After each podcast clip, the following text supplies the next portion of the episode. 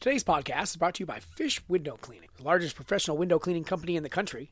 With over 200 locally owned and operated franchises, you are sure to be able to find an office near you where they can help you brighten your world at work or at home. For professional window cleaning at residential or commercial properties, look up Fish Window Cleaning at fishwindowcleaning.com.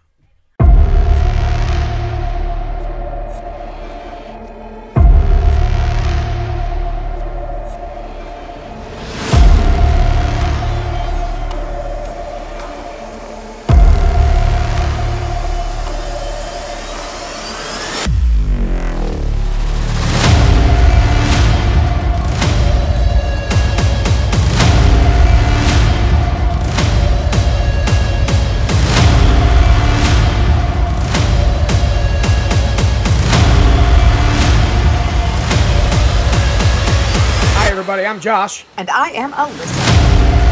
And we are back with today's episode of The Podcast Was on Fire. And It Wasn't My Fault. A read-along pod where we dig into the good, the great, and the problematic of the Dresden Files series by Jim Butcher. I'm an old jaded Dresden vet. And this is my first time through. And we're holding hands through this thing, and right now we are finishing up the last few chapters of Summer Knight. Which was spectacular, by the way. Book 4. Really solid entry.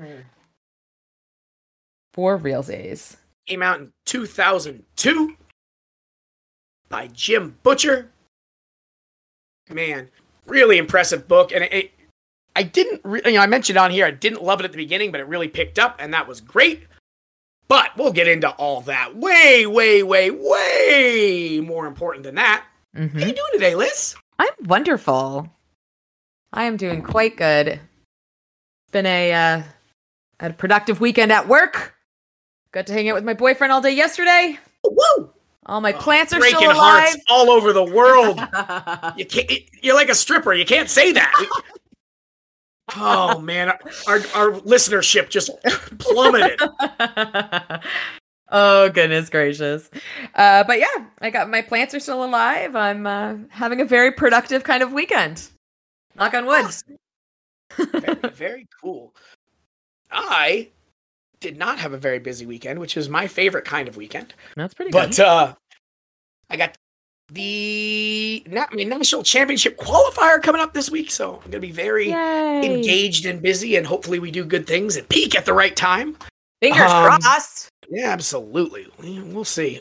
Capable of really doing anything in either direction. But it's a great group. So we have the last, potentially, the series finale of Ted Lasso tomorrow night. Ooh. A few days before you guys listen to this podcast. What else happened? Bad news out of Turkey, unless you're a big Erdogan fan. So sorry to our new Turkiye family. Oh, and my favorite player left Liverpool. He played his last Liverpool game. Bobby Firmino. I don't know who that is, but I'm sorry, Josh. Roberto Firmino. They call him Bobby in Liverpool. It's great. That's about right. It's very Liverpudlian of them. Oh, scored a goal. They drew because they were away, and they're absolutely atrocious this year. But what can you do, you know? Ups and downs, babe. Ups and downs. You get through it. Life is good. We don't have any actual Liverpool downloads, I don't think. So I'm going to piss off our one Mancunian downloader, and all the London people probably don't care.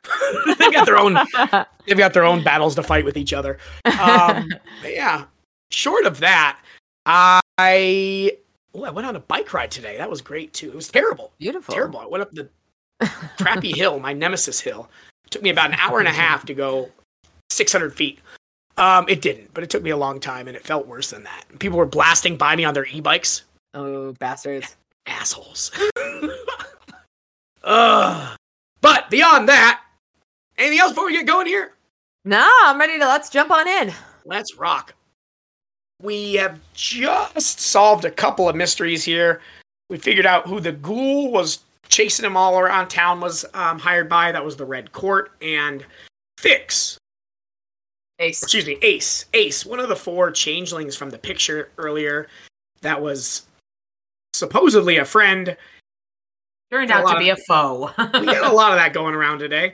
And he ended up shooting Meryl with the rifle. She's okay-ish. She's going to keep continuing. They've found the steps, the magical starlit steps up to Chicago, above Chicago, I think is what Chicago Leah called it. Chicago, yeah, she keeps calling it that. And he keeps calling it that. Yeah, they, there's a war breaking out. We figured out basically all the mysteries have been solved at this point.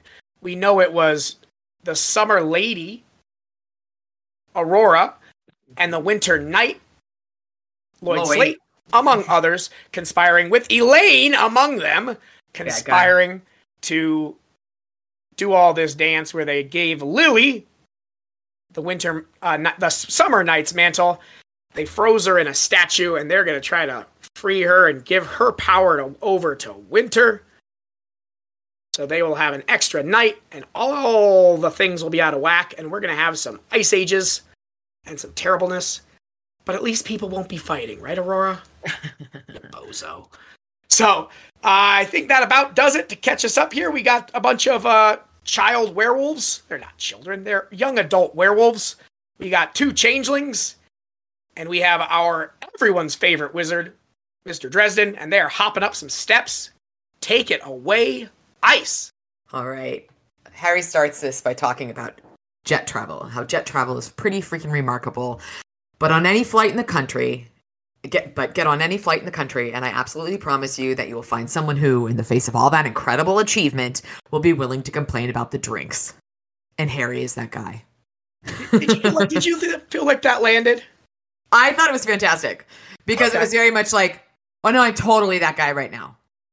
And because he couldn't have made an escalator. Initially on my first read through, I didn't really think much of it because I was breezing through it, but like digging into it, I didn't really love it. It felt like kind of like a bad stand-up routine. But now that I'm sitting here looking at it as I'm going through it with you, mm-hmm. I think this is a Louis C.K. did this 20 years or 15 years later before he was Me Too'd and I stopped supporting Louis C.K. But a very similar bit. So this is a Seinfeld effect where it feels like it's boring and rote because I've heard it done 15 years later. So I apologize, which is a trendsetter, I guess. Maybe hopefully good people follow his lead as well as the other kind. Well, and the thing I saw with this was it's the comparison to the greatest scientific marvel of the last 200 years is flight. That's reasonable, right? Oh yeah, and I love the way he describes it, like a loophole through air pressure. Yes, I thought that was fantastic. People complain about drinks. He is walking up a magical staircase into the heavens, and he's complaining about it being a staircase versus an escalator. That was the comparison I drew from it. And that's the comparison he makes. Yeah, no, I'm sitting here and it's like one of those things where like my first kind of thought, I don't like it, and then I go back around and actually really do. Mm-hmm. Also, there was like a whole to-do in the mid-2010s or late aughts about Dane Cook stealing Louis C.K.'s bits. Mm-hmm. And this is like, I don't want to say he stole it by any means, but like, I feel like this is almost word for word a bit that he did, although his was about like, be quiet, use your imagination or something, but the same thing. Like, after all this, you're just bored. I feel less bad about it now because I know why I thought it was rote because I've heard it before. My brain dusted itself off for a second there, but it still feels kind of out of character, out of the scene. But again, we know that he's writing this retroactively, so he's not telling the story as it happens, even though that's how it sounds. So he could have these like fun little asides and it would make sense, right? In the moment, it wouldn't really, in my mind, like you're going up to like this, I don't know, Well, no, anyway, he probably wouldn't be thinking that in the moment. You're right. I agree with you on that. But I didn't think it. I honestly, I mean, I guess I don't listen to enough stand-up. I didn't think it was very. I didn't think it was cliche or rote in any way, shape, or form. Okay. But I mean, sometimes I'm harder on it than maybe needs be. Certainly, that's been true so far. But I really enjoyed it. I loved how he talked. Basically, he's describing jet travel as magic. And which I love, because he talks about when he and Elaine were studying, you know, the binding spell last time, how they were studying magical formulae and just like there is magic is like quasi. It even uses the word term quasi physics, I think. Mm-hmm. It is quasi science. You know, the way they describe magic in this universe is much more scientific and less fantastic than, you know, other wizardry that I've read or experienced certainly before. You know, like figuring out formulas to do how spells work mm-hmm. is a new and interesting. You know, we've seen that all the way back since back in Stormfront, yeah. And I think that's really cool. But and it makes sense then that you know it's the what's the adage? I have no idea. Sufficiently advanced science will be indiscernible from magic or whatever. And that's kind of, you're right. He's describing it as basically magic. It's magic. We throw you in a box and we huck you over an ocean. It's crazy. Yeah. Even if we kind of understand sort of why it works, but we'll get there with some of the magic, I guess. It's just, yeah, that's kind of cool. I appreciate how throughout this, all of the science or all of the magic is grounded in some sort of logic within the universe. Yeah, that's like super cool and unique to this. Yeah, universe.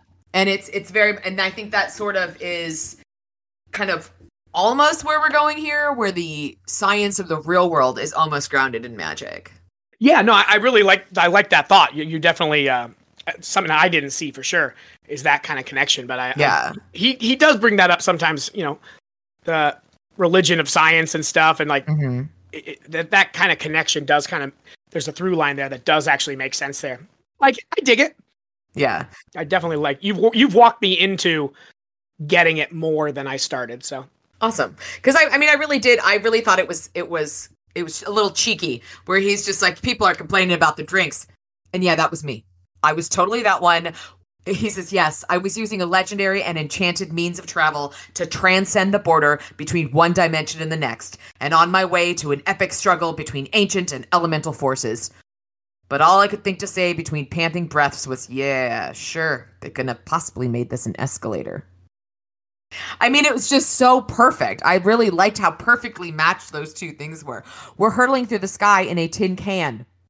But in a loophole in physics, and you're complaining about the drinks, and he's, you know, I do worry the smart people that listen to our pod will actually have something to say about it not being an actual loophole. I'm sure it makes sense to them, but I know to me it's all magic. I don't even know how microphones work. But it is very. I really enjoyed that aspect of it. So they climb up the stairs and come out in the land in which Leia had shown him. And they're standing on storm clouds over Chicago. But it didn't look like it had before the opening curtain. What had once been rolling and silent terrain, sculpted of cloud, smooth and naked as a dressing dummy, had now been filled with sound, color, and violence. The storm below that battlefield was a pale reflection of the one raging upon it.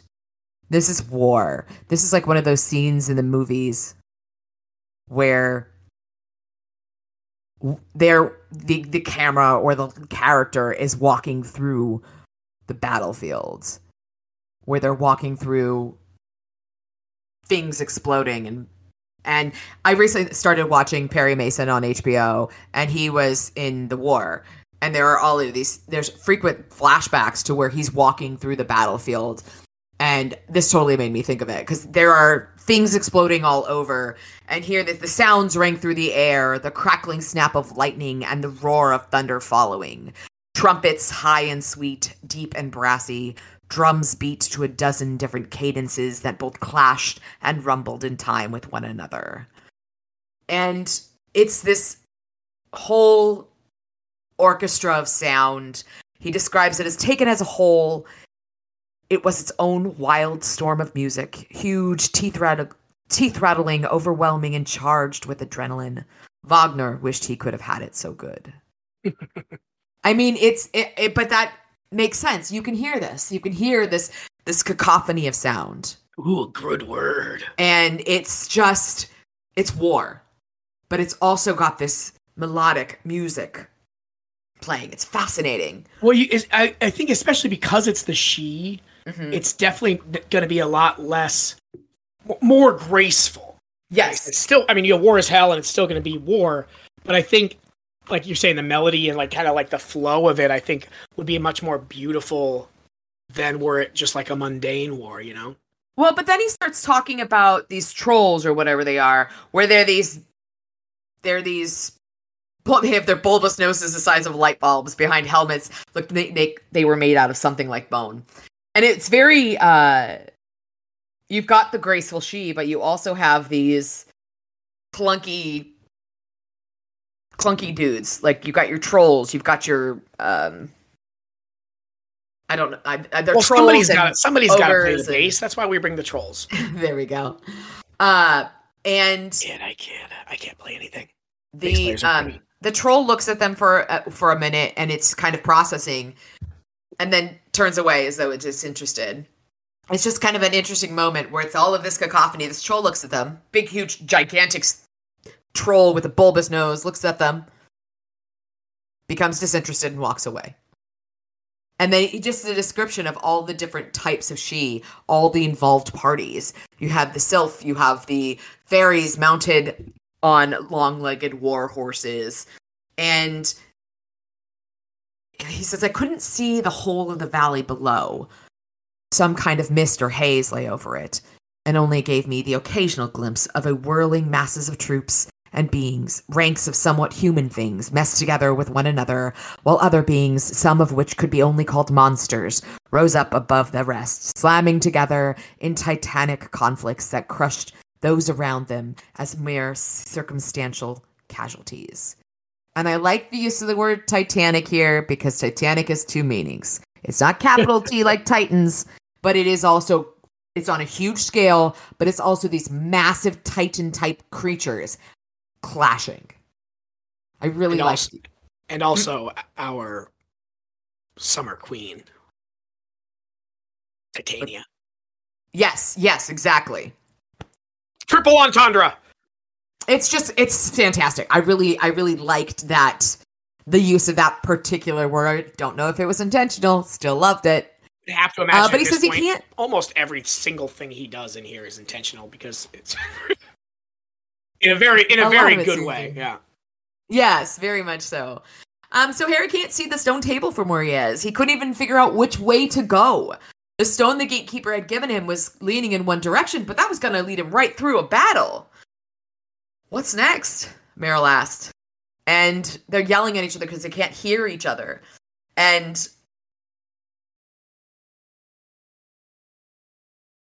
so Meryl asks, what next? And she has to yell because of the din of the battle, which makes sense. But it gives you that feel of how loud things are. And Fix is right next to him and saying something, and it's so loud he can't even hear him. I like that, yeah. Oh, that. Yeah. But it's kind of like Meryl has this big booming voice, and Fix, he always is, you know, he has this kind of meek voice. He's right next to Harry, and he can't tell what he's saying. And then this mounted she knights, leaves the others and comes riding towards us. He raises his visor, and the sounds of the battle cut off, like someone had turned off a radio, and silence threatened to put me off balance. And this night... This reminded me of the interaction with the gatekeeper, mm-hmm. all the way back at the beginning. Yeah. It's very different, but just this similarity of, like, shutting everything else out, and, like, we need to have this conversation right now. You need to not be distracted. Yeah, just an interesting symmetry there. I can't remember. There's a film where this happens. It might be like The Matrix or something like that, where they're in a busy, loud place and everything goes silent. Nothing around them stops, but everything goes silent. And in the archaic language back and forth with the she knight, he says he needs to speak with Queen Mab post haste. And he says the she knight says, "I will guide thee, follow, and bid thy companions put away their weapons ere we approach her majesty." I nodded and said to those with me, "Put the teeth and cutlery away, folks. We need to play nice a little while longer." I love that. So good. And then they continue on. And Mab sits atop a white horse, and the werewolves and Fix are stunned. "Oh my God," Fix whispered. I glanced back. The werewolves were simply staring at Mab, much as Fix was. Meryl regarded her from behind a forced mask of neutrality, but her eyes were alight with something wild and eager. "Steady, folks," I said, and stepped forward. And he tells the fairy queen that our thief is the summer lady Aurora. Mab shows a bit of surprise. Her eyes widened, but he figures that she kind of got the gist of it all. And so she asks... Real quick, I just want to talk about that. The look on Meryl's face. Remember back at the docks when she and Ace were talking, she said they feel themselves being drawn because the Winter Court is going to war. All the changelings, all the people of her court, she's drawing them. So Meryl right here has a different experience than the werewolves are kind of in awe. Meryl is trying to like... She's also obviously in awe because you meet a famous fairy monster queen. Who's power and beauty. But also she's being pulled by Mab right now, right? She's like, we don't know what that entails, but they both said they feel the draw of the Winter Court. So she's got a very different situation here than anyone else. Mm-hmm. Again, I don't really have a point there besides just acknowledging that. And like, I really like Meryl throughout this whole scene because like she's experiencing way different things than everyone else. Mm-hmm. And she, in the end does the right thing for her friends and like is just willing to give it all up. But it's just really cool. Like these little moments you see where like, she's already like, this is a crazy difficult time for her. It is. She's in awe, but she is something wild and eager. So she's kind of got, she does have dimensions. And that's, through the last couple chapters, we've really learned a lot about Meryl's dimensions. And I really like it. It's really cool. I wish we had gotten more of her. Yeah. Whether in a further book or, maybe I was the one complaining about how convoluted the beginning was. And I know I want her to be introduced earlier, but... there really probably wasn't a way to do it. It's like, hey, Jim Butcher, if you're listening, can we get a little story about the changelings? Just saying. Back maybe hanging out with Ronald Rule at Disneyland. That'd be a great short story. Just saying. I'm just saying. Anyway, so Mab recognizes the tools that the gatekeeper gave Harry. And she's Rashid. What is his interest in this matter? And Harry, in the most eloquent way one could possibly imagine, says, certainly he isn't it isn't like he's representing the council and they're interfering." Mab took her eyes from the battle long enough to give me a look that said quite clearly that I was an idiot. "I know that. And your ointment. It's his recipe. I recognize the smell. He helped me find this place, yes. So what does the old desert fox have in mind this time? No matter, the stone cannot lead you to the table. The direct route would place you in the path of battle enough to destroy any mortal. You must go another way." And Mab wants to help. Her power is waning, so she's trying to help Harry get to the table. The field is lit in gold and blue, green mist swirling with violence where they met. The gold and yellows are obviously summer. The blue is obviously winter. And I like that it's a green mist because it's the clash of the two colors. I think that's just basic color theory, but still, it really sounds really cool. And she says, our knight has not taken the field with us. He has been seduced, I presume. "Yes," I said. "He's with Aurora. That's the last time I let Maeve hire the help. I indulge her too much. She lifts her hand, evidently a signal, and scores of bats the size of hang gliders swarmed up from somewhere, launching themselves into a web-winged cloud into the skies above. We yet hold the river, wizard, though we lose ground on both sides now. Thy godmother and my daughter have concentrated upon it. But reach the river, and it will take thee through the battle to the stone table. And she tells him to hurry. This is like the third time in this book a fairy has told somebody to hurry. So, obviously, this is pretty dire. If the queen of the winter fairies is telling him, get your ass up there, you know.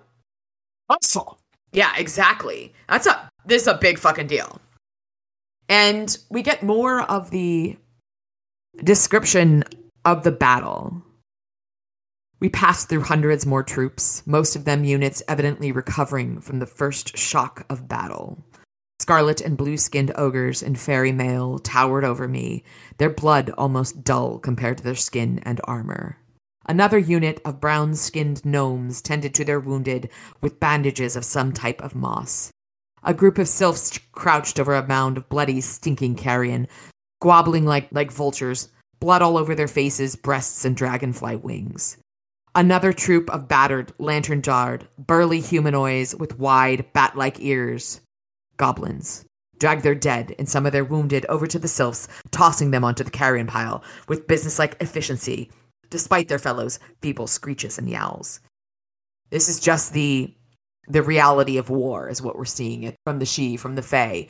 And he accurately describes it as nightmarish carnage. There's really no other way to describe that. But this is probably, even though this is all the fantasy characters, the one thing I kept thinking was the smell. It probably adds to the nightmare. And I can only imagine, he mentioned something about the werewolves, how they're probably dealing with it worst because of their enhanced sense of smell. And that ointment under their eyes won't help the smell. It's just for their vision. And so we hear more about the murky shades of green mists, and they head towards the water. He says, we run forward and get to the river. Don't stop to slug it out with anyone. Don't stop until you're standing in the water. Or, I thought, until some fairy soldier rips your legs off. And I ran forward into the proverbial fray. So Lissy's chapter was more approaching the war from the outside, and certainly there was some interaction with it, but they were trying to, they met up with Mab and they got their direction here, but now we're in the thick of it, and we're trying not to fight anything. We're trying to get as quickly as we can through over the river and through the woods to grandmother's stone table. And just every single part of this chapter is a new ridiculous battle. Mm-hmm. There's goblins fighting She, I believe, because there's somebody shooting arrows at them. But way cooler than any of that is there's these gigantic bumblebees size of park benches flying around, which is just such a cool and terrifying image, because bees are like super cute, but bees. But most cute things, you make them gigantic and they turn into absolutely terrifying. I was just having a conversation about this. Yeah. About the ant in Honey, I Shrunk the Kids. Exactly. Because I hate ants. But anyway, sorry, bumblebees. Giant bumblebees. Such a weird thing to hate. It's a weird phobia, okay? Ants and sand. So, what we do get to see, though, is... We talked about this when we got to watch Murphy watch Harry do magic, which I really liked. And here we get to see Fix and Meryl and the werewolves. We get to watch them see Harry kind of cut loose a little bit. He does a forzare, to kind of make a wall of force to stop the bees, and then a couple get around, and so he fuegos the shit out of their wings. And like he told Billy, I probably would have used fire. Mm-hmm. So he used fire here. The goblins cheer. And they're all sitting there, you know, slack-jawed. He's like, no, go. Like, let's roll, people. Let's roll. I'll show you more fire magic later. We got to hustle right now. But they're all just as impressed as him as they are with Mav. Oh, yeah. That's a really great point. Because Fix, he says even fewer words. When he sees Harry do magic, Fix says, wow. And just stands there slack-jawed. I thought that was really significant. I didn't make that connection. Sorry, I didn't make that connection at all. I really like that. I do too, because it tells you Harry's significance. Oh, yeah. I mean, we've been talking about that for novels now, where the only person who doesn't know how terrifyingly powerful Harry is Harry. Yes. But yeah, no, that's a great catch. I love the big buck. The big buck. But I just loved that. Because even Meryl is staring at him with wide eyes. She had a veil of neutrality when she met the fairy queen. But when Harry uses his fuego, which we're used to by now. Yeah, for us, it's just like, oh yeah, he fuegos, of course. He fuego. But I loved that so much. So yeah, that was my moment there.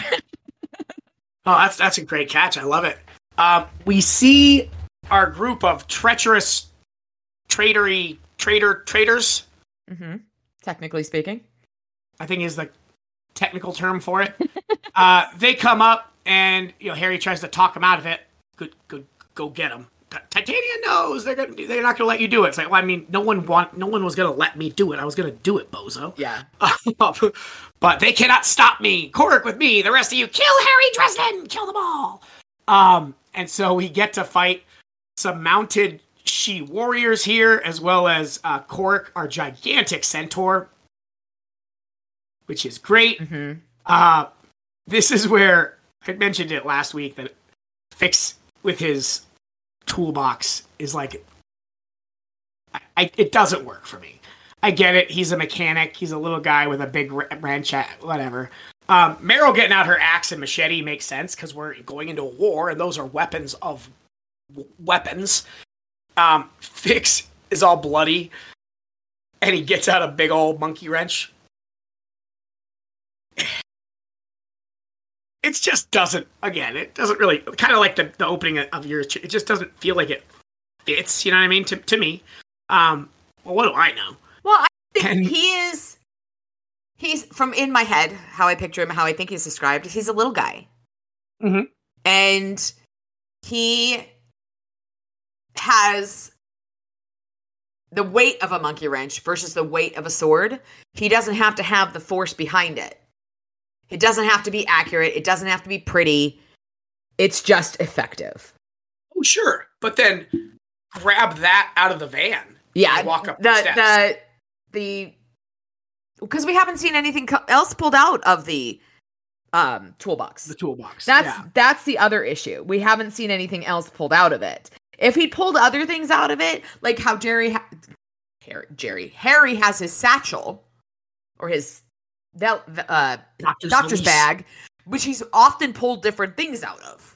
Yeah. But Fix pulls out the monkey wrench, which is confusing. It's kicking nits for sure, but he should have just grabbed the monkey wrench at the beginning. I don't think this adds to his character. And you're right. It's like Chekhov forgot about the toolbox. Yeah, it's just the toolbox is just I don't quite need it. How about that's a good word? Yeah, exactly. It's just he could have just grabbed the monkey wrench for the beginning, and then you're right. I mean, him having a big steel club to fight fairies makes a ton of sense. Yeah, it's just I think that whole thing of just bringing the toolbox, getting it out of it's just a weird progression. Again, it doesn't matter. Maybe at some point in the writing process, there was another intent for it where he had something else in it and something like that. I get. Yeah, no, when you mentioned that made me think that maybe that was the case too. I only say this because I've read it 7 times this week between the novel and the audiobook. But that's the way these things jump out at me and I overdo it. But I like that thought. Maybe there used to be more to it, but... Either way, he's got a big steel club that makes tons of sense, Josh. Yeah. And the werewolves are howling, and we're ready to get after this. Even Fix gives out a battle cry, which I like, a little shriek. And the best line in these 4 chapters, or 5 chapters for me at least, is Harry gives his own battle cry. Mm-hmm. I don't believe in fairies. I love it. And so this next chapter is they're continuing the charge. Cavalry charges are all about momentum. You get a ton of furious horse and warrior going in one direction and flatten everything in your way. As the she cavalry came thundering toward us along the banks of the river, and as my heart pounded in my chest and my legs started shaking in fear, I knew that if I wanted to survive the next few seconds, I had to find a way to steal that momentum and use it for myself. And Harry, at this point, realizes that the she riders, with their warding gestures and bursts of power, the protective charms, only are affecting the warrior, not the horses. So he decides, well, all right. So he raises a shield, but not a wall in front of me. Such a warding would have brought the fairy nobles into contact with it, and no one wizard could hold a spell against the wills of a score of fairy lords. I brought up the shield, only a couple of feet high, and stretched it in a ribbon across the ground at the feet of Slate's mount. So the horses hit the wall, and they all go down. And we talk a lot about Harry kind of being a bozo sometimes. Uh-huh. But he really, I mean, it's mostly just... He's observant as all hell. With women, I guess. Yeah. No, it's like, we do talk, I at least certainly say, use that word a lot. Kind of like bozo's like, feels like a soft, like, criticism. It's not, you know what I mean? But this is really clever. Oh, very. He can't use magic on the she, but he maybe I win. Can on the horses. I feel like it's really a clever angle. I like that. Yeah, I love. I really, really do like that.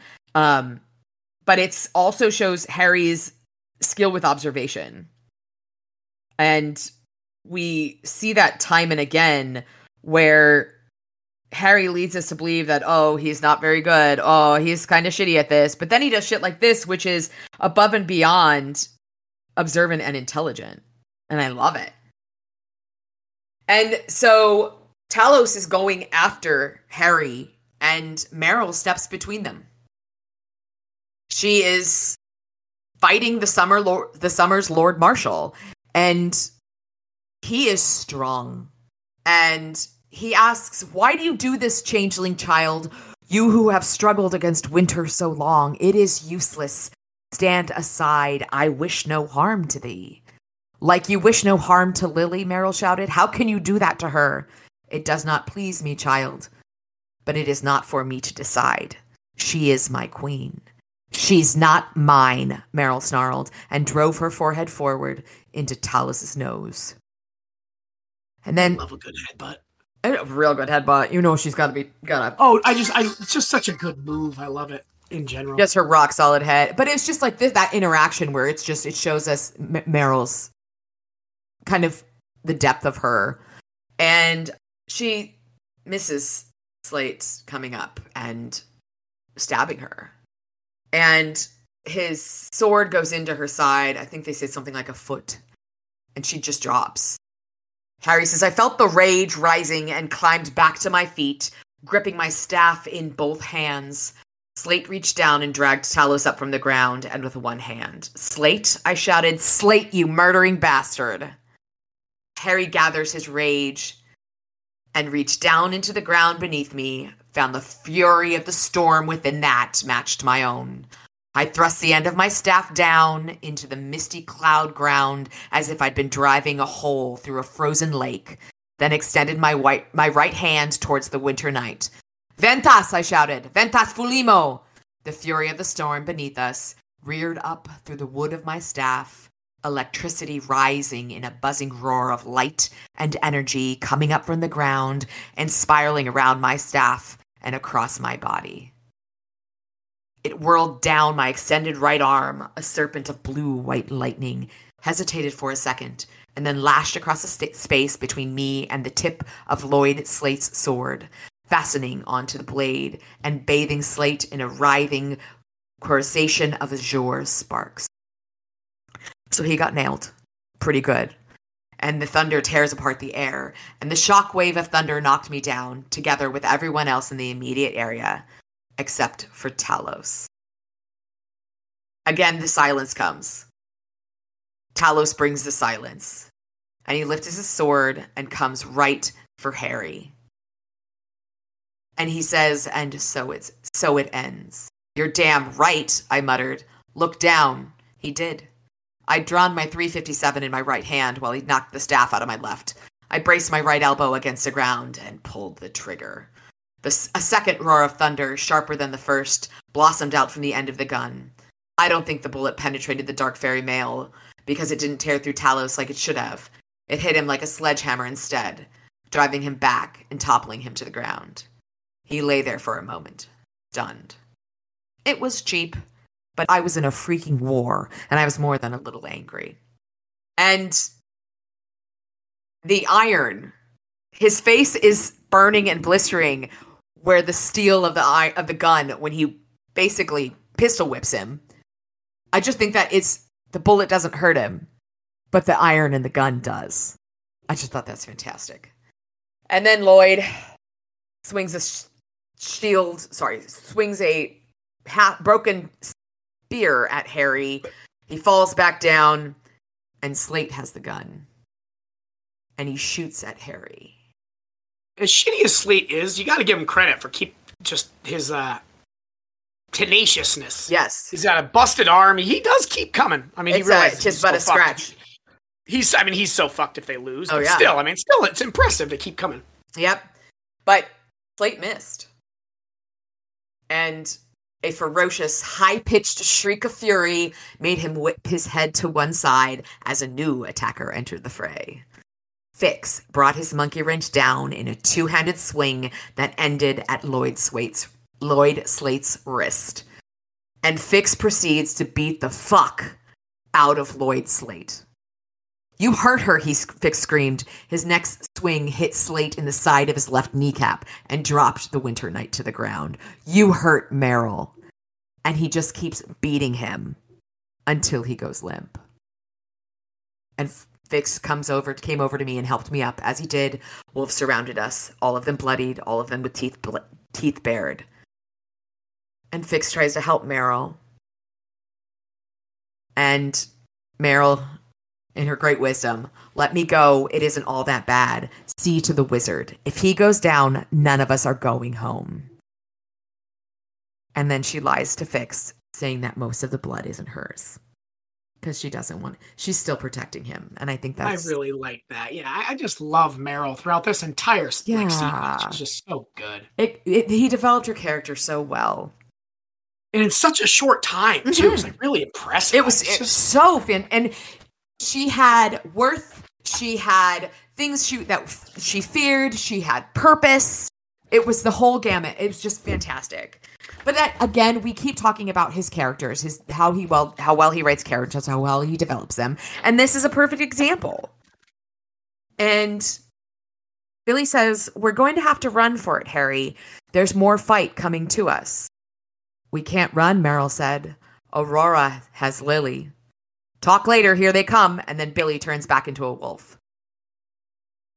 And the waters of the river begin to boil. And cavalry, all dark blue, sea green, deep purples, rose up from under the waves. This is just such a visual right now. Like, when I was listening to the book, I could just see this. All those dark colors. The riders were more she-warriors, clad in warped-looking armor, decorated in stylized snowflakes. There were only a dozen of them to the summer warrior's score, but they were mounted and attacking from behind. They cut into the ranks of the summer warriors, blades flickering, led by a warrior in mail of purest white, bearing a pale and cold-looking blade. The summer warriors turned to fight, but they'd been taken off guard, and they knew it. This is just amazing. And then they talk about freezing a warrior, and the pale rider almost negligently nudged her horse into a solid kick. The ice shattered into pieces and fell to the ground, in a jumbled pile. And we learn that the Pale Rider is Maeve, the Winter Lady.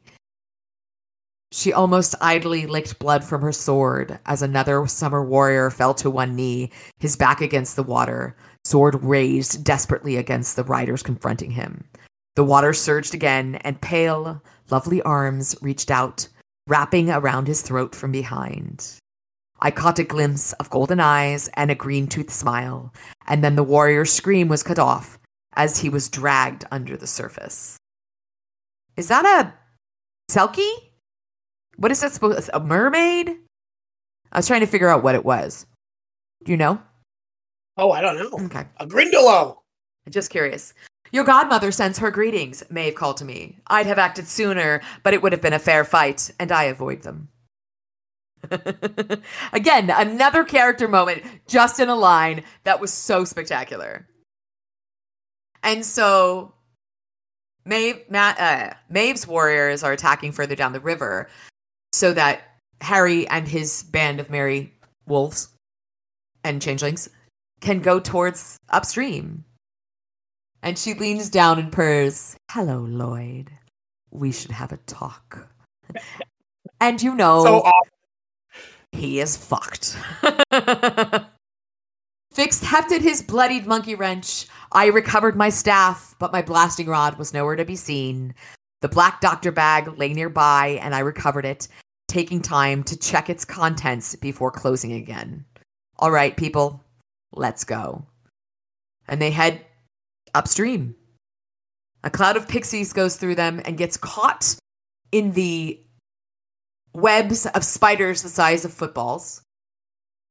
We have fairy hounds running past on the heels of a panther.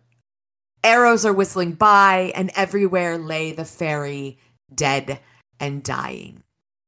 He's going through a war zone to get to the table. Lily, Meryl called through her, though her voice had gone thready. Fix whirled to look at her, his eyes alarmed, and Meryl dropped to one knee, her ugly, honest face twisting in pain. Get her, Fix. Save her and get her home. She looked around, focusing on me. You'll help him? You paid for it, I said. Stay here. Stay down. You've done enough. She shook her head and said one more thing. But she settled down on the ground, hand pressed to her wounded side, panting. And Aurora and her band of traitors is at the table. And she's trying desperately to stop everything. She's holding Mother Winter's unraveling, and Harry uses the Fantastorvitus wind, basically, and blows it out of her hand. I caught it, stuck my tongue out at Aurora, yelled, meep, meep, and ran like hell. Was it this book or was it the previous book where they talk about his Looney Tunes moments? Well, that was this one when they were at the Walmart. Okay, that's what I thought. And so I was just like, back to the Looney Tunes. And damn thee, wizard! And she goes after him, uses a similar wind trick, and gets the unraveling back. No more interruptions, Aurora spat. And a ferocious hedge with thorns as long as Harry's hand grows up around her. And there's some weird... very American. It's a thing that like Americans will use anything to avoid the metric system. Yes. Like, hail the size of a washing machine or something. Yeah, I've seen that and I love that. Yeah, you know, like elephants that weigh as much as 7 pool tables. Yeah. You know, hail the size of corn pops. It's just like a meme on. Yeah, at least on the internet. I don't know if it really is over there. But I do think it's funny. Yeah. But he describes the length of a thorn based on his hand. Well, that's what he's got handy. Spiders based on footballs, which are different shapes than spiders. And bumblebees the size of park benches. That is really funny. Weird fucking... That's spectacular. I didn't even think about that. I didn't even notice it. There's just some strange ideas here. You do you, wizard. I'm on your side no matter what, but I just do think it's funny. That is really entertaining. I love it. I also wanted to touch on, you mentioned that the cavalry came and out of the river, mm-hmm. and for once it was for him. Because mm-hmm. remember, 5 or so chapters ago, he said, "My life has been marked with a notable lack of cavalry." Yes, but I like that he used that word. Yeah, very much a good throwback. I love it. But that's the thing. There's all of these moments that they work so well. So then these callbacks are really like brilliantly crafted, way more prevalent. And certainly, you know, as the books get, he gets better at his craft. But mm-hmm. like these callbacks are very, very good, very skillfully woven in, and I really do love it. They're very good, and he does a great job at his storytelling. The word I used a lot on the conclusion of Stormfront, I believe it was inelegant. I think mm-hmm. was the one I was like, he had a good idea. He just didn't do it very elegantly. He's gotten very fucking elegant at this point. Yes, he really has. Really mastering his craft. And I'm just a bozo who slams his head against the keyboard once a week, but I am so impressed by these little moments mm-hmm. that, you know, connect throughout the stories. It's great. They really, and he does it very well. So Harry is outside the thorns. He needs to figure out how to get in, and a rider comes. Hooves galloped up, striking the ground near me, and I looked up to see the warrior in green armor, the only rider of those original she cavalry to stay mounted, standing over me, horse stamping, spear leveled at my head. "Don't," I said, "wait!" But the rider ignored me, lifted the spear, its tip gleaming in silver light, and drove it down at my unprotected throat. Harumphing over here, just mm-hmm. so we're clear. You can't see it, but I'm harumphing. Mm-hmm. Mm-hmm. Harumph! Mm-hmm. Amen. I know, yike. I'm not going to read through this because it's Elaine. We don't like Elaine. Fuck that bitch. Do not yike. I know yike. No, not nice. It's Elaine. You know, obviously she's the only one really that we haven't seen yet, so it's kind of had to be her in the green armor. But jerk face. Mm-hmm. She. Harry says, "I'd say I was glad to see you, but I'm not sure because you finally are figuring it out." Right. For once in your life, you're dealing with a woman correctly. But making good choices. She tries to get him to leave, and she gives us a kind of an expo dump on the thorns. It's a spell that she's seen before. They're poisonous. They're going to paralyze you. Two or three pricks will kill him, and they also won't burn. So he says he's going to force them aside, kind of just like lift up the gate and go through. Mm-hmm. The problem is, if he's focusing all his will and his power to hold it open, once Aurora recognizes that he's there, he won't be able to also defend himself and fight back against her with her. Mm-hmm. So he tries to get Elaine to hold him off. She begrudgingly agrees to it, while also saying, "You know, what if I betray you again, bitch ass?" I don't know why you would say something like that, because seriously, you're already on thin ice here, lady. Like, don't talk about the betrayals. Alyssa and Joshie already don't like you. I mean, obviously that's the important part, right? He says he can trust her, and you know, he wants to be able to trust her with his life as she can trust him with hers. Again, they have a lot of history, and you know, I can't say I would be all that different, quite frankly, with my interactions with my exes. I've made plenty of bad decisions. You know, it's hard. Love dies hard. So I do understand where he's coming from on this one. It's just, she sucks. Yeah, like hardcore. She just, we do not like her. Absolutely not. But in this case, she does in fact come through. Bonus points, I guess. Still in the negative, but you know, she's crawling her way up out of that hole. And, Harry gets through the thorns, and right as Aurora has humanified, that's a word now, humanified. Okay. When she has humanified Lily, and she has a knife, Harry comes up and just blasts her in the back with his staff, which I love. Wasn't all that gentlemanly, but I slugged the summer lady in the back. That. Especially, again, showing growth for him, because that's not something that the Harry of Stormfront would even consider. Not at all. And I'm not obviously sitting here saying that violence against women is a good thing, but this is violence against the bad guy trying to destroy the world. You gotta hit her right now so we can stop it. And she sends a gout of fire at Harry, which is just a fun turnabout. Mm-hmm. How the turntables. And dork. Right as he dodges one gout of fire, Talos does a really cool cinematic Tom Cruise action sequence leap over the thorns. Mm-hmm. His horse didn't make it, so he kills his horse to do a cool flip. You would think there'd be a better way, but mm-hmm. He's in a hurry also, so, you know, sacrifice. It's war. War is hell. Before he has an opportunity to even defend himself, or try to defend himself against the Lord Marshal, Meryl, or something gigantic and scary, tears open the thorns, these poisonous, paralytic spell thorns, and she just rips them apart. Mm-hmm. There's a gigantic troll with green hair. Did you say pond scum colored? I think that's what he called her before, yeah. And he says that it looks like a plastic picnic knife now, the giant machete she was holding.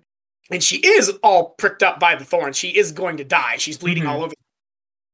But this is Meryl the troll. She's only got eyes for Talos. And not in the romantic way. Not, well, who knows how trolls get it on, but she certainly, not in a way that Talos wants. How's that? She fucks him up, which is great, and I love. But this distraction almost allows Aurora to do the snip-snip on Lily's neck. Mm-hmm. And I love this. Again, I mean, I went a couple weeks not referencing Harry Potter. But this is such a great parallel to me with the last scene, you know, the final confrontation where, you know, I know something you don't know, Tom Riddle. And Harry says the same thing, because I know something you don't. And he opens up his bag, and instead of it being something serious and powerful and like life-changing, she says, "What could you possibly know?" And he says, "The phone number to Pizza Express. Get her, too." I was walking through the Walmart parking lot when I had my headphones in and this came on. I was like, oh, did you just cheer? I really Let's go! Yeah, probably a little embarrassing, but that's okay. In the name of the Pizza Lord, let's fucking go. 3 words, 4 syllables. Let's freaking go. So spectacular. Zalord's guard chops her up with their box knives from Walmart, and beyond it being a lot of blades. Yeah, beyond it being a lot of blades, they are also cold iron alloyed into steel. But it is cold iron, and that alone would have been enough, but they also slice and dice, and there's a lot of them, and they're fast, and everyone underestimates them, the guard, except for one Harry Dresden. And I'm glad he doesn't, because Toot Toot is a badass, and I love that he gets the finishing moment here. He wins the war. He shuts it down. He saves the day. Because Toot Toot, Major General Toot Toot Minimus is a badass. I love Toot Toot. I was literally, I audibly yayed. And they have a, you know, kind of conversation as she's dying. She just wanted it to stop hurting, and he says that, the only people who never hurt are dead. I don't understand. I don't either. A tear slid from her eye and mixed with blood. Then she died. Mm-hmm. Pretty sad. But it was necessary. And he says, I'd done it. I'd saved the girls, stopped the thief, proved Mab's innocence, and won her support for the White Council, thereby saving my own ass. Huzzah.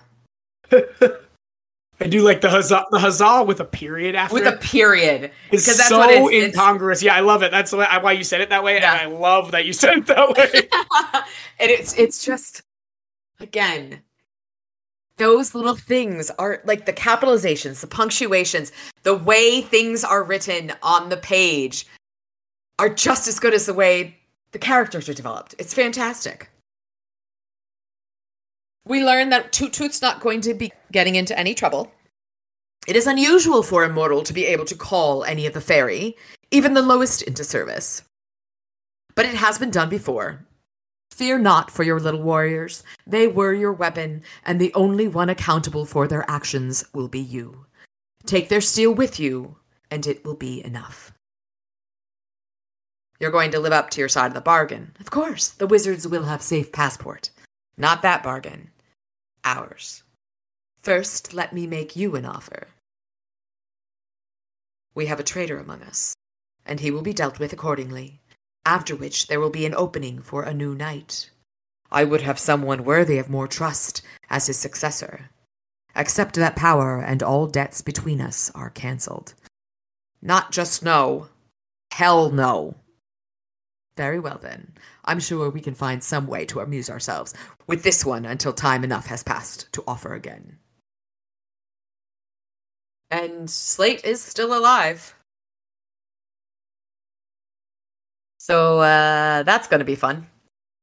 As he walks away, he hears Lloyd Slate's screams lingering. And Ebenezer picks him up off the ground and he wakes up back in his home, in his bed. What happened? I asked when I could speak. Meryl died. She told me to tell you that she'd made her choice and didn't regret it. Then she just changed. We found her on the ground near you. And choice there is capital C, because it was a big deal. It was her choice. She made her choice. And I think she knew she was going to die, and she did this to save everybody. And she did. Between her and Toot, those are our two heroes here. Yeah, no, she definitely... She sacrificed herself. She was dying probably, but yeah. It definitely is a sacrifice, and in more ways than one, right? Mm-hmm. She, by tearing through the poison thorns, she sacrificed of herself to become the troll. Like, she had to give up any semblance of who she was. And in a universe where everything exists, there's also like afterlife. And the thing too is, okay. Sorry, you cut out. So I thought you were being quiet. Oh no, I was not. I mean, I don't know what, we don't know enough about what happens when creatures of fairy die or if they can die. Right. Mm. So, did she die on the stone table, though? No, yeah. Because she was laying next to Harry.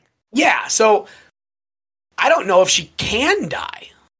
Now, that's interesting. But why couldn't she? Because she's a creature of fairy. They're all but immortal. All but immortal. They can be killed. They don't die naturally, I think is what it is. At least that's how I understood it. Yeah, interesting. That's something that I'm here. I mean, I'll tell you right now, we haven't seen her over the future 14 novels or whatever from here. That's spoilery. I'm sorry. But I do wonder. Because they're all but immortal. I mean, certainly in this moment, they're treating it as, and we're supposed to take it as a sacrifice, and that's supposed to be her. The end of her story, and I love everything about that. I'm more thinking outside the box and more like down the road. Like, is there a universe where she could come back as a troll? Meryl? Are we starting a hashtag Bring Back Meryl? I think Bring Back Meryl, but it's Meryl the troll, so she's not the same person. She's not Meryl. Well, but that was also was a sacrifice.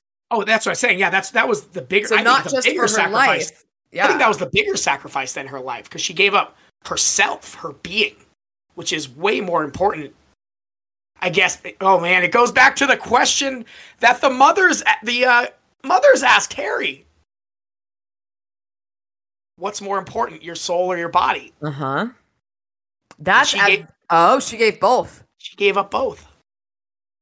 My goodness gracious. That's like I've never made that connection before either. That's interesting. Interesting. Hmm. I'm sure most of our readers, listeners have, but certainly one or two of them probably didn't. And that's really interesting. I like that a lot because I do too. But again, it's those sowing the seeds. Mm-hmm. God, at the beginning I said I didn't like it, and I didn't like the very beginning, and I don't really love this last chapter, and I'll tell you why after, or as we get through it. But I loved this. I loved this novel. Once we got really to the White Council meeting, and it kind of like got more focused, I loved every second of this novel, and I'm glad. Yeah, no, this was a really fun experience for me to go through it and see all these little Easter eggs and stuff, callbacks and. You're welcome. I appreciate it. Like I said, this is just a book club with my sister, and anyone who wants to listen along is welcome, and I'm really excited that people do, but the whole point of this charade was to get my sister to read these books and analyze them with me. Yep, and here we are. Oh, goodness. I really did enjoy this. And so Harry's back at his house, and Billy says, the Alphas are all good. They're all alive. They're banged up. 155 stitches altogether. But we all came out of it we all came out of it more or less in one piece. Pizza party and gaming at my place tonight. So Harry takes a shower, gets dressed in clean clothes, and then realizes.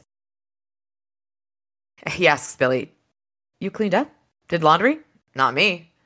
And then somebody came to the door, and it was the new summer lady and knight. They're looking for trouble? Just come talk to them. The room is spotless, though. As he's walking to the door, he's seeing his apartment is spotless. Everything looks clean. Furniture, there were no stains. The rugs were clean. Underneath the rugs were clean.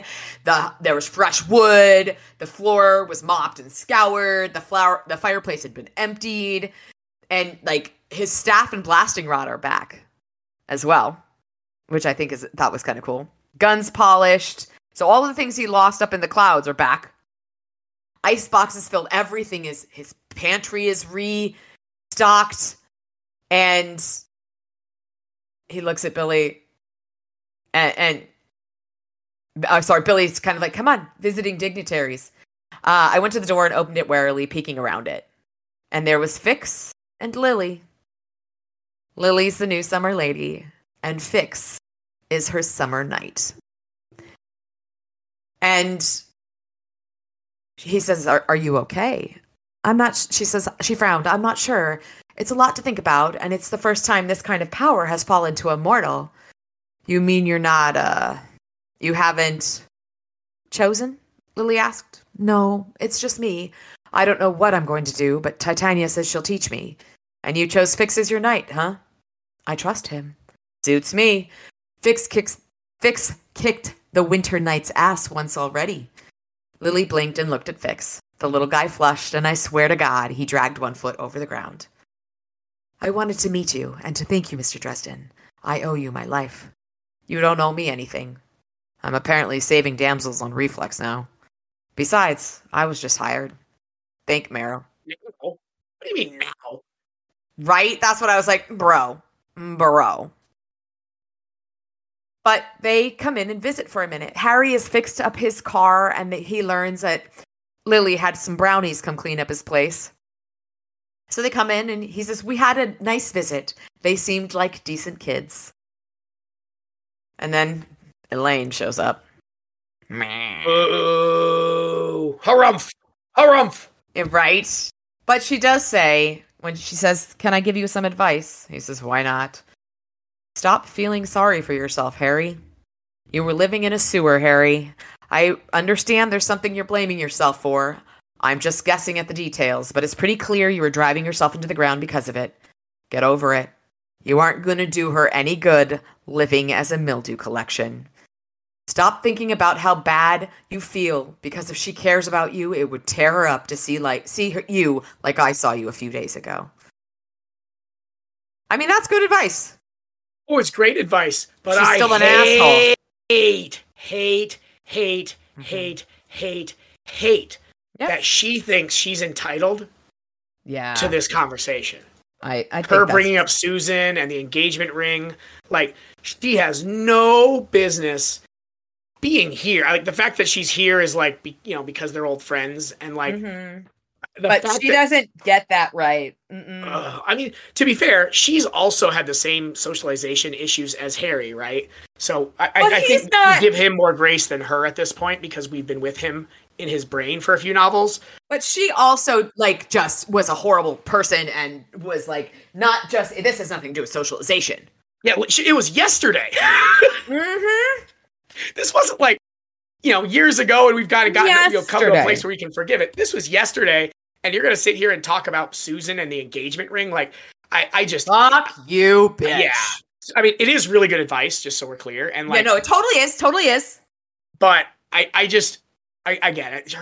My dislike of her is coloring this. Oh, 100%. But... Yeah, no.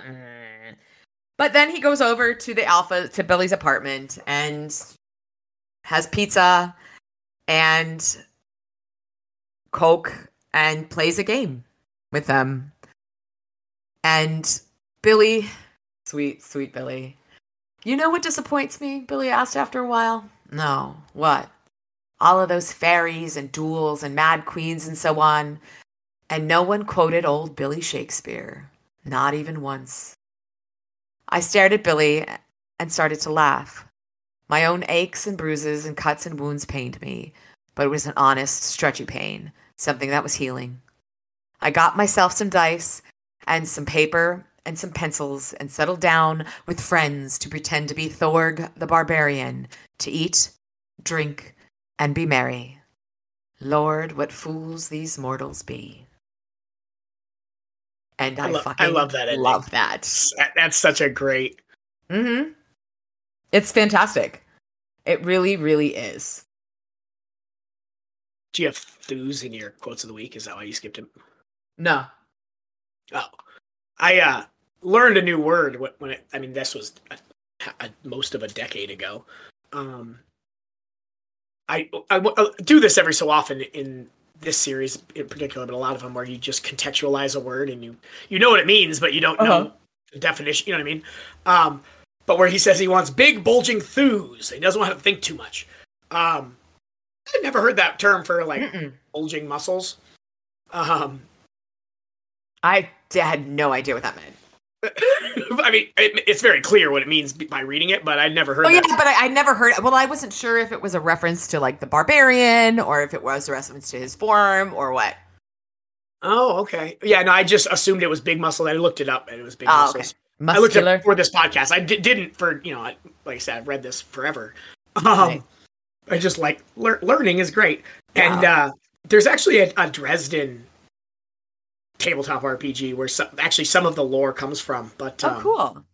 And I think it's canon, or maybe just they ask Jim and he says what's canon and what's not. But I've never played tabletop. Can't imagine anyone wants to be in a room, locked in a room with just my brain for that amount of time, but put it on the list. I enjoy it. I used to, pre-pandemic, we would go to a theater where my friend was a production manager, and we would play games on stage after the... Yeah, we talked about me trying to sneak in, come out, and just then the whole everyone was dying of a terrible disease. Yeah, that was problematic. Oh, that was lame, wasn't it? Let's not die of terrible diseases, huh? I mean, that would be good. I vote for no more pandemics, but that's just me. Same. So I did mention it. This is way too neat for me. Okay. And you know how I said he answers questions. This is just a yes. Like, yep. Da-da-da, da-da-da. Where it's like, Billy comes over. The Summer Lady comes over. Elaine comes over. He goes to see the Alpha. It's just like, so like perfectly wrapped up with a bow.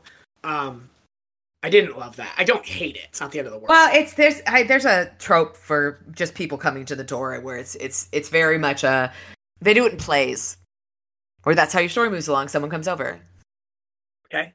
Yeah, like, and tropes exist because they work. Yeah. Like there's a reason tropes exist. Yeah, no, definitely. So, yeah, and I didn't hate it. I just did want to call it out because we've been fawning over his abilities, and that was just I feel like he usually does a better job wrapping it up while making it interesting. Yeah. And teasing the future. So I do love the Lord What Fools These Mortals Be. That actually that is great. That's absolutely perfect. Well, I love actually the whole That's from A Midsummer Night's Dream. Yeah, no, I know. With Titania is a character in it, which is fantastic, and it's Puck who says it. It's about fairies. Which is just I thought that was just so wonderful. I was just like, oh, this is fantastic. Is Mab not in that one? No, Mab is not in it. It is just the fairies. Mab is mentioned in Romeo and Juliet. And there's another one she's mentioned in, but I do not recall which other one she's mentioned in. But yeah. I am a Shakespeare nerd. I mean, I have a theater degree, so that kind of goes hand in hand. You kind of have to be. Yeah. But yeah, no, I did like that. No, I love that whole scene at Billy's is great. I love that. It just, like I said, just sees the way it's like that, and like wraps up so perfectly. But yeah, no, I love you know me. I love all his interactions with Billy are just great. Yeah. I really and the other thing I actually when I was listening to it for like the third or fourth time today, he talks about how what nice kids Lily and Fix are. He is the big brother. He's got the Alphas under his wing. He's got Lily and Fix under his wing. He is trying to be what he didn't have when he was young. That's the way I see it. No, I love that for sure. And I love that so much. And I love that line where he says, you know, Billy and the rest, I want to say that you handed yourselves up there a lot better than I expected or hoped, which is kind of a backhanded compliment, but it's a compliment. But I should have given you more credit. Thank you. Like, he's acknowledging that he hasn't trusted them enough. Like, that's a really hard thing for Harry to do.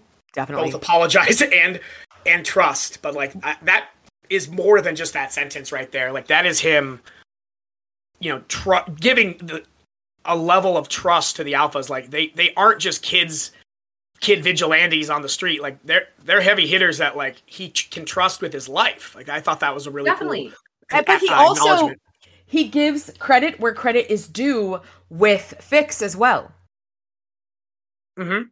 And so he is, these are kids. He refers to them as kids.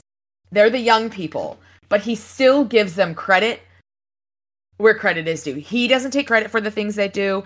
I really like what's developing here with that. Yeah, no, his like mentor angle is great for sure. Definitely, and it's just I really just like it a lot. I truly do. There's so much that it's just it's good shit.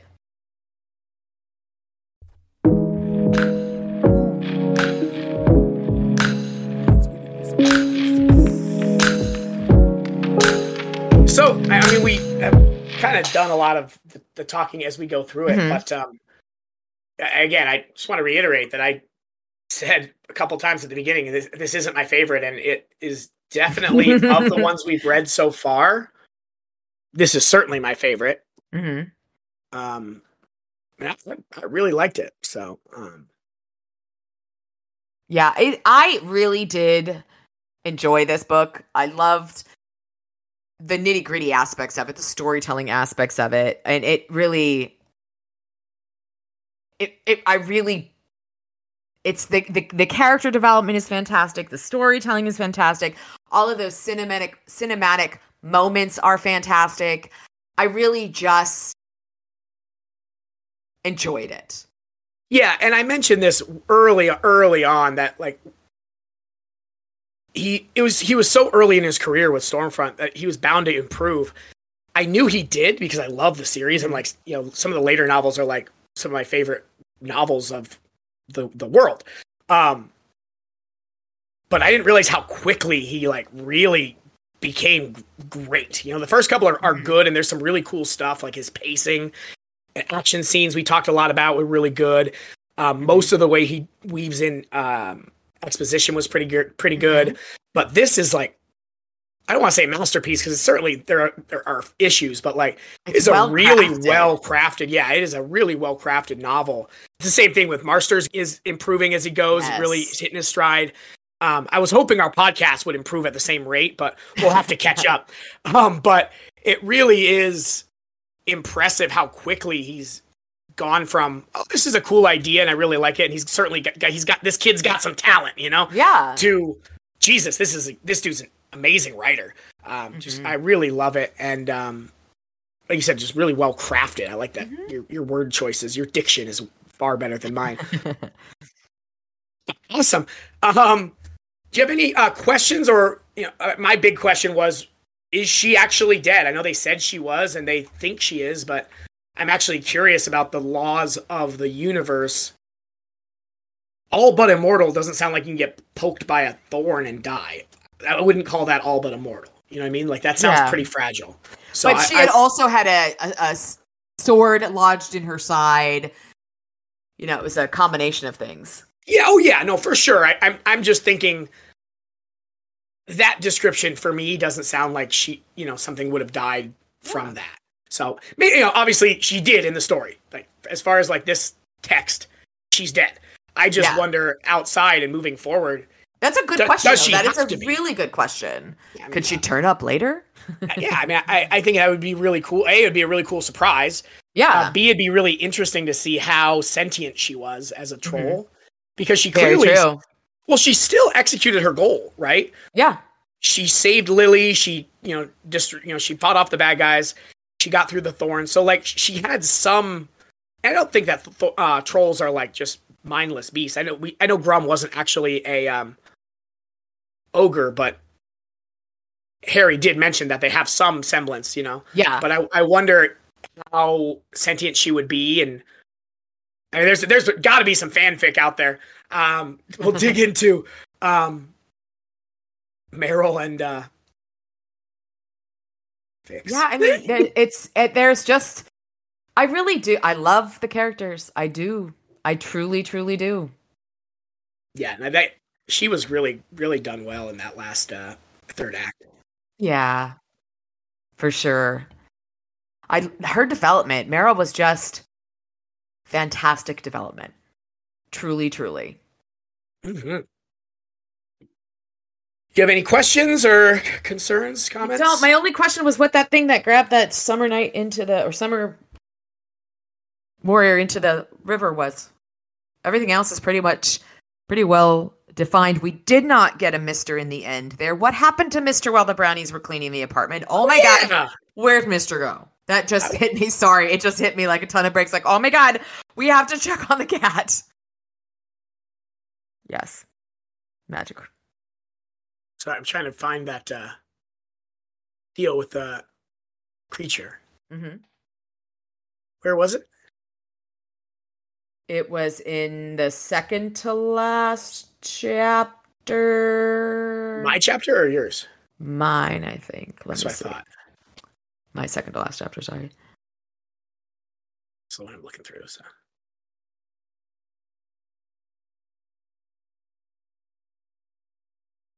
It's page 360. I don't have pages. The water surged again, and pale and lovely arms reached out, wrapping from behind his throat. I caught a glimpse of golden eyes and a green-toothed smile, and then the warrior's scream was cut off as he was dragged under the surface. Yeah, I think that's probably Jenny Greenteeth. Oh? Oh, I didn't catch that either. Nice. Okay, Jenny Greenteeth. I love it. Right? That's got to be. That's awesome. I think it has to be. That makes coming a lot out of the water, sense. Kind of the same way. This is certainly a lot less sexy. Yeah. Depending on your. I like it. That's we awesome. We don't kink shame at the podcast was on fire. No, we do. Be safe and communicate. That's awesome, though. I like that. Yeah, no, again, just another kind of connection callback that... yeah. I like it. I love it. It's very interesting. Very cool. And the soul body thing with Meryl, I really like. Just... Yeah. I mean, Harry's like, it's a stupid question. It was. Yes. She needed. It was stupid for her. She needed to get rid of both to save her friends, and just she did.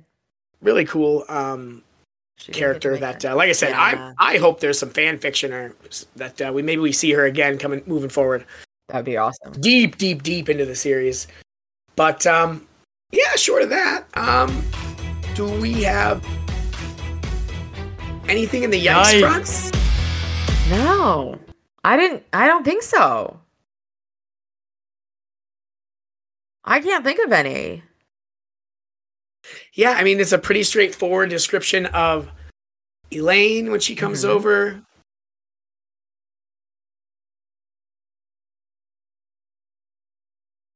I mean, Lily's a shapely figure. That's whatever. Nothing creepy or weird. And that's really like when his real problem was cute young girls, like that would have been we may not have a yikes section by the end of the thing. That's kind of cool though. There definitely are some that I can tell you some moving forward, but again, it just shows the maturity and the growth as an author. It doesn't change our perception of Harry. We still get that he's this chivalrous kind of I don't want to say misogynist, but what's the term that he uses? I don't know. Where he has to protect women and stuff. I have no idea. I don't remember. I don't know. Whatever. But it doesn't change. Like it isn't changing his characterization. It's just less gross. Yeah, it really is. Yeah, it truly is. Yeah, so I again just really, really impressed by how not just that he improved, because obviously I knew that by reading some of the more recent novels, but like quickly. It went from like really, there was a lot of really problematic stuff early on, and great storytelling and some really good stuff also, but a lot of really problematic stuff. And this novel was very hard to find stuff on the. I think that he was too busy writing a war. That's fair. There was a lot going on, but yeah, no, so credit where credit's due for sure. Heck yeah. All right.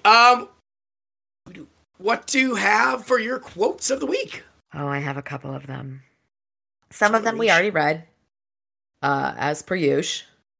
Of course. But let's see. So this is, we started with... I already said, put the teeth and cutlery away. We need to play nice a little while longer. I really liked the I don't believe in fairies. But the gun roared, and I waited for a light at the end of what I was pretty sure would be a downward sloping tunnel. Oh, that was one of mine. I only have two this week, too. The downward sloping tunnel I thought was great. Well, and then when he was in his apartment, I died, I said.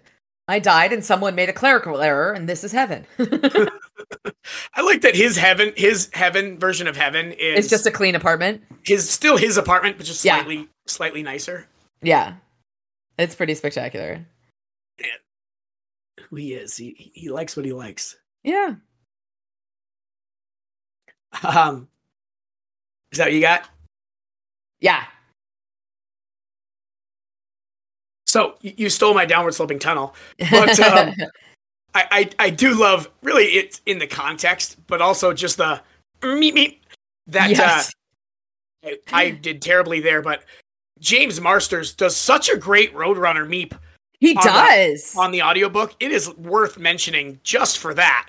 But also the fact that he steals the thing from this like absurdly powerful fairy queen and then does a Roadrunner noise and tries to skedaddle and immediately gets smacked down. Oh, yeah. But it is pretty great. It is hilarious.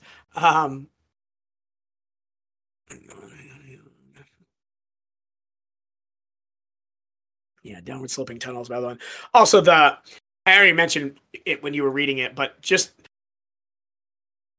the way that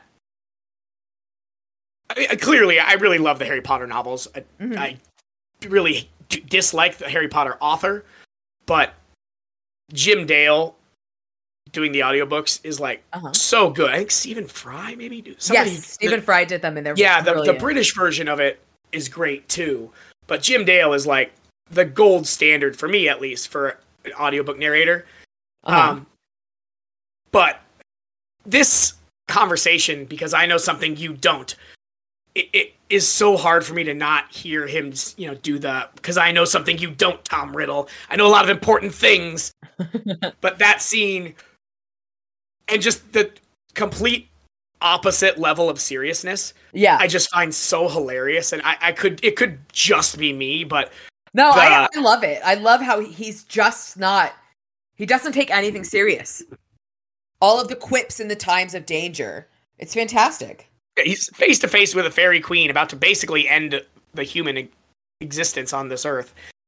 And he makes a little quip, but it's not juxtaposition, but the kind of comparison to that Harry Potter line that really does it for me. But I know something you don't. What could you possibly know? The number to Pizza Express. I love that. And something we didn't talk about real quick there about the generous is they're taking a huge risk themselves. Yeah. Not just as far as the physical risk, but they're bringing Iron to a fairy event. Like, yeah, the queens don't like that. And, you know, obviously Harry clarified that with Mab at the end, but Toot may or may not have been sure that was going to be the case. Yeah. So it adds another layer of bravery and heroism. Very true. Very, very true. Do what Toot gets up to. I just love Toot. I do too. There's a one of the TikTokers you can't watch because they're all super spoilery. Although the one that is just ships. One gal ships Harry and Marcone real hard. Just, text. Like uses the text. Yeah. It's really, really great. But there was a conversation on another one about I can find out the name because I really that Toot will eventually wield Amarakius. Oh, I like that. I mean, there's no. I know it won't. No, I just mean like there isn't any like real textual evidence to that, just besides Toot's awesome. Toot, and we love Toot. Your point.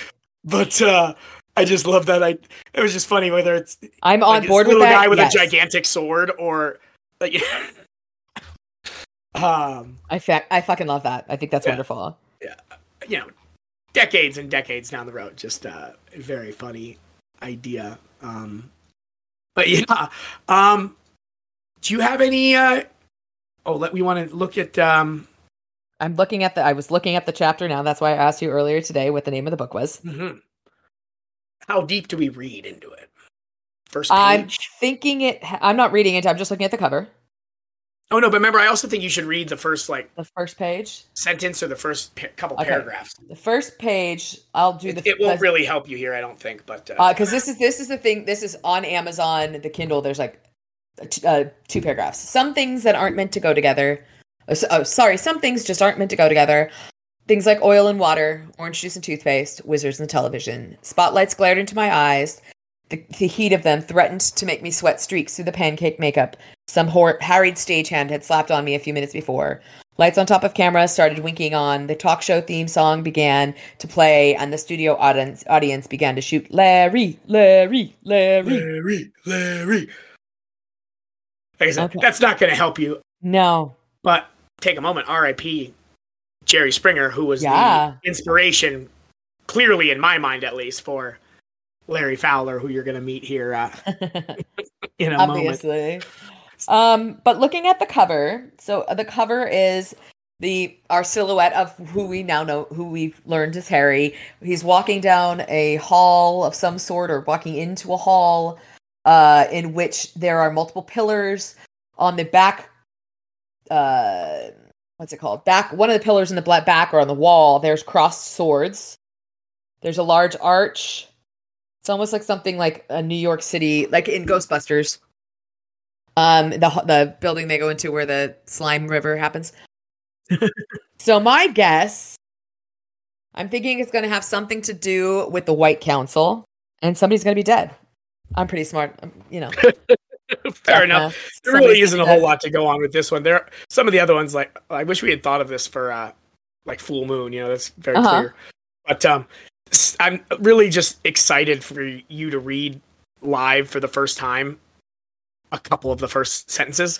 So yeah. we are gonna keep doing this, even if it doesn't lead to anything else here. But do you have any crackpot theories here as far as you know where we're going on the fairy front, where we're going on anywhere else? I think that the gatekeeper's going to come into play more. I think that he knows more about Harry's powers than Harry knows because the listening thing and that shared power that they have. And he seems less than mortal, but he is on the council, so that's kind of like a who knows. But because of the whole thing with how they responded to Harry's powers, I think that there's more than meets the eye. And I think that it's not super crackpotty, but I think that Harry's more powerful than that he's along those lines, like the gatekeeper. And the gatekeeper sounds very old and yeah, an old desert fox. Exactly, and the fact that Mab knew him. That Mab had again. We saw this earlier when they called her Ella. They called Elaine Ella at the hotel jungle, right? Like being close enough to have a nickname from Mab is interesting. Very interesting for sure. I dig. I also have a crackpot theory. Okay. It has nothing to do with the Dresden Files. We are one day away on this end. When you listen, it'll already have happened, but one day away from the final episode of Ted Lasso. I'm not going to spoil anything because I don't know what happens, but I think they're not going to win the title. There you go. There's my crackpot theory. I just wanted to get that out in the universe. Ted will go home. Beard's going to stay. There's my real crackpot. And none of this means anything to people who don't watch it, but I just wanted to get that on record. There was a line in this last week, which I had to tell you, where someone's like, oh, that's just like Les Mis. He said, just like Les Mis. I went to prison for stealing a loaf of meth. It's just such a great line. That is pretty spectacular. But beyond that, I've already know what happens in Death Mask, so I'm not going to give a crap about the theory. But I am excited. Like I said, we meet some new feature creatures. We meet some new allies. And we also meet a very special character that I am really excited for you in particular to meet. With shared experiences. I'll tell you what. I'm going to leave you with that. Okay. Ooh. The people know what I'm talking about. They know what butters my bread. Wink, wink. Short of that, I guess we close this whole thing out. Yeah. So long farewell on this book. Slamming the door shut on Summer Night. I was impressed. Again, I mean, it's going to be true for any book you read where you really get deeper into it. You're going to see more stuff, but I'm really loving this process. And thanks for agreeing to do this, and thank you guys for coming along. I'm really excited. Beyond that, I have this may be a tricky week to get this out on time, so you may be listening to this on a Tuesday. I have national championship qualifiers starting Wednesday and goes all the way through Sunday. So I am going to be slammed on that front. So I'll do my darndest to get this thing edited out, but no promises, unfortunately, that it'll get out on time. I'm going to say something on the TikToks as well. But I appreciate you guys understanding that I have to do a real job that gets paid until we grow this to millions of people.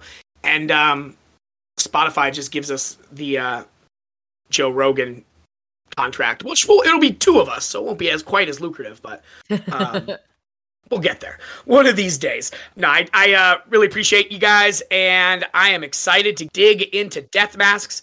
We are gonna go 1 through 6. Alrighty. I think we meet my favorite, or one of my top two or three favorite characters coming up here. So all right, really exciting times. And beyond that, guys, hit us up on the best thing you can possibly do is give us a rating on Spotify or Apple Pod or Google Pod or wherever it is you do your pod podding. Just give us a like or a follow or a rating or, you know, whatever it is. You do what you do, but any sort of engagement, it would be really cool. It helps push us out there, and when people search, they don't have to write the whole 17-word thing out. Maybe they can write 2 or 3 words and 7 words, but just delighted that this thing's still kicking, that Lissy hasn't stabbed me in the eyeball yet and for making her do this, and that we are chugging right along. So like I said, I got a busy weekend, so hopefully I can get this thing. You're listening to this on Sunday. I really do hope so. And beyond that, I'm just delighted with the universe. I have been Josh. And I am Alyssa. With the podcast was on fire. And it wasn't my fault.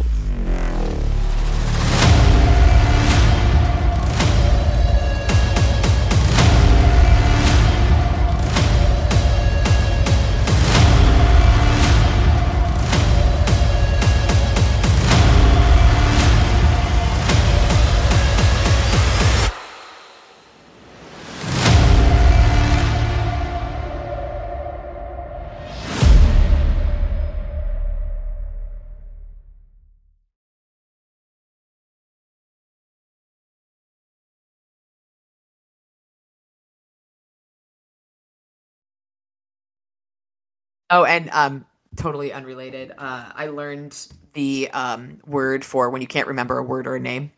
It's lethologica. Lethologica. We're lethological. Oh, good. Another one to forget. Exactly. Yep. Because that happens to me all the time, and I was like, But yeah.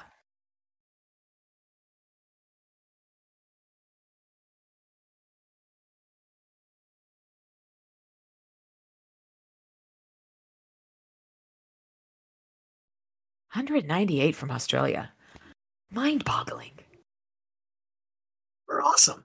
Wait, it's pretty rad. Chicago is still our number 1 city. I love that.